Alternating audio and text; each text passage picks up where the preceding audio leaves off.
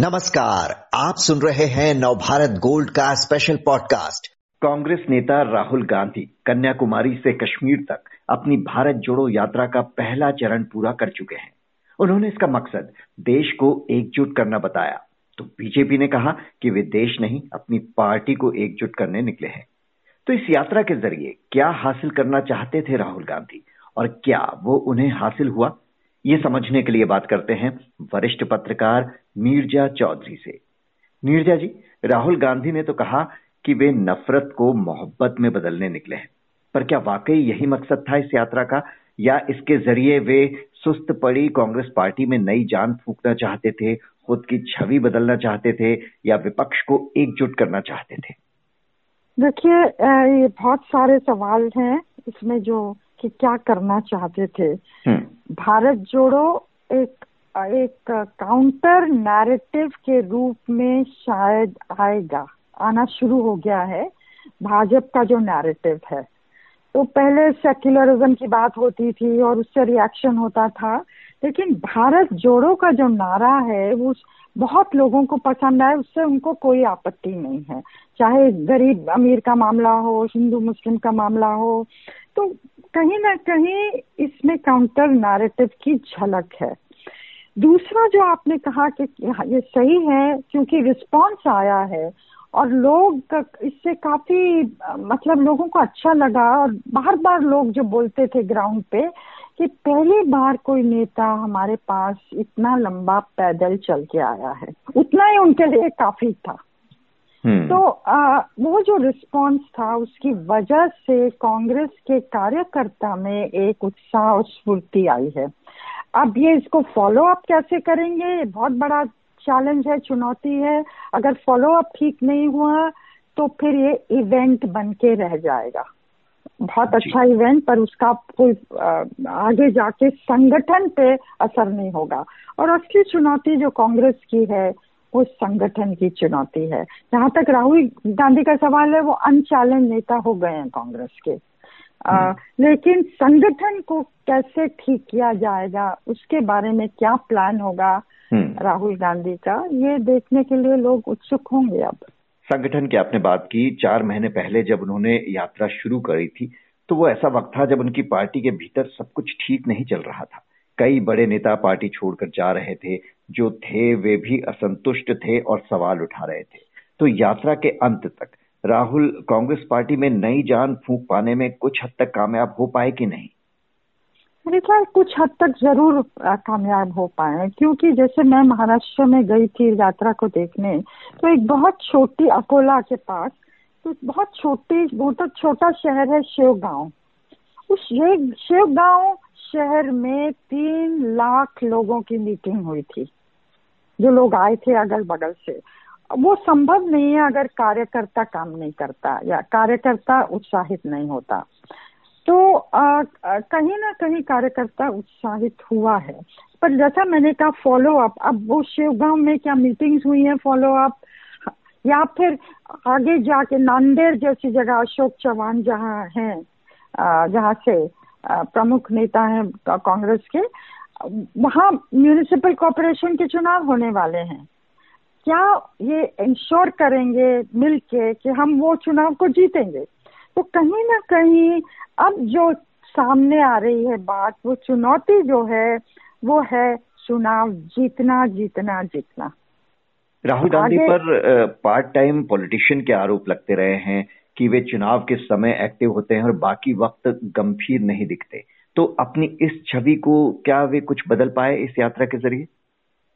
देखिए पार्टली तो बदल पाए क्योंकि साढ़े चार महीना तो कहीं नहीं गए और चलते रहे। आज तो वो बोले कि फिजिकली भी मेरे लिए चैलेंज था पुराना कोई घाव था जिसे बहुत मुश्किल हुई।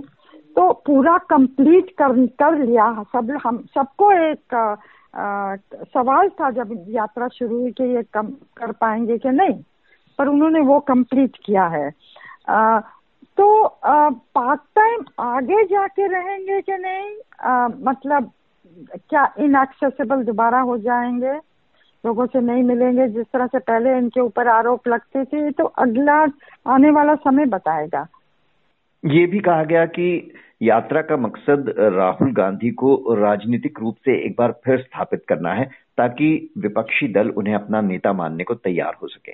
तो विपक्षी दलों का ये भरोसा जीत पाने में उन्हें कुछ कामयाबी मिली या इसके लिए चुनाव जीतने का इम्तिहान पास करना ज़रूरी होगा? वो तो बिल्कुल ज़रूरी होगा। और आ, उनका उनकी छवि का मज़बूत होना गुडविल जो उन्होंने पाई है वो आना उससे विपक्षी एकता के लिए उल्टा ही हो सकता है, क्योंकि आज कितने विपक्ष के जो पार्टीज़ के लोग थे, वो नहीं आए श्रीनगर में। इक्कीस पार्टियों को मल्लिकार्जुन खड़गे जी ने बुलाया था। तो कहीं ना कहीं ऑपोजिशन की जो रीजनल पार्टीज़ हैं, उनको लगेगा कि कांग्रेस अब ये चाहेगी कि राहुल गांधी पूरे विपक्ष की का की का नेतृत्व करें। और ये शायद कई पार्टी, पार्टीज़ को एक्सेप्टेबल नहीं होगा। तो अब जो कांग्रेस की तरफ़ से क्या मुहिम चलेगी, क्या स्ट्रैटेजी होगी, क्या कांग्रेस एक विशाल दिल दिखा सकती है 24 को लेके? और रीजनल पार्टीज़ को कहे कि आप अपना चुनिए कोई और हम उसको सपोर्ट कर देंगे। और कंसंट्रेट करे लोकसभा कॉन्स्टिट्यूएंसीज में वन ऑन वन फाइट हो पाए भाजपा के खिलाफ। क्योंकि 60 प्रतिशत वोट 2019 में भाजपा के खिलाफ था। तो चेहरा इतना इम्पोर्टेंट नहीं है ऑपोजिशन की स्ट्रैटेजी के लिए। ये ग्राउंड लेवल जो बहुत पेन टेकिंग पेशेंट काम है, वो बहुत ज़रूरी हो जाता है। उससे कांग्रेस नेताओं रीजनल पार्टी के नेताओं के साथ तालमेल बिठाना पड़ेगा राहुल गांधी को, ताकि ट्रस्ट बिल्ड करनी पड़ेगी। और क्या भारत जोड़ो यात्रा अब समाप्त हो गई है? उसके बाद अब वो मिलने जाएँगे, शरद पवार से मिलने जाएँगे, नीतीश कुमार से मिलने जाएँगे, और लोग जो हैं रीजनल पार्टीज़ के स्टालिन से मिलने जाएँगे, लालू यादव, तेजस्वी यादव से मिलने जाएँगे, ये बहुत ज़रूरी हो जाएगा। अगले कदम लेने के लिए। जी यात्रा के ज़रिए जो मोमेंटम पैदा किया वो एक साल तक बरकरार रह पाएगा कि नहीं?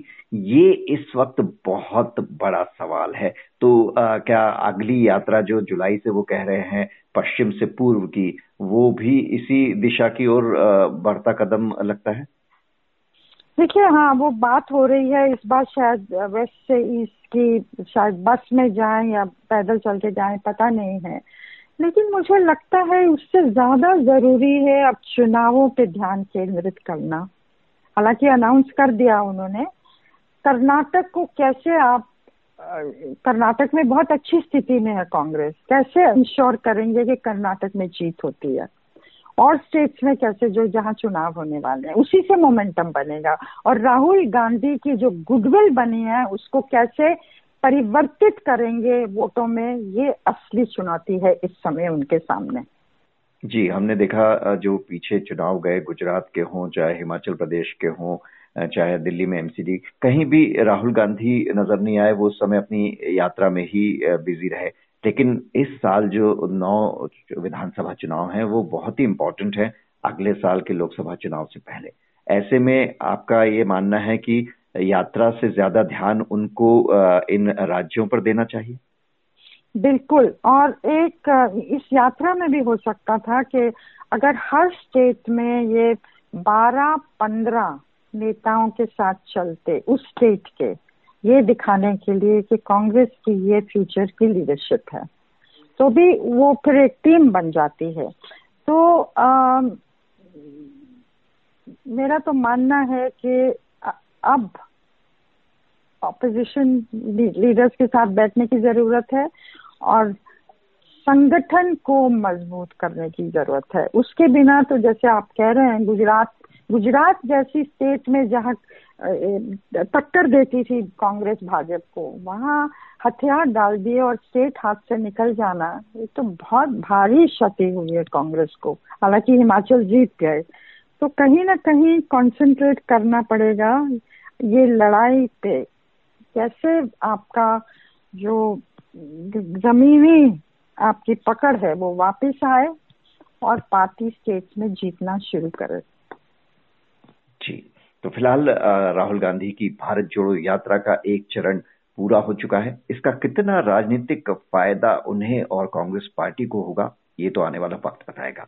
नीरजा चौधरी जी बहुत बहुत शुक्रिया आपका।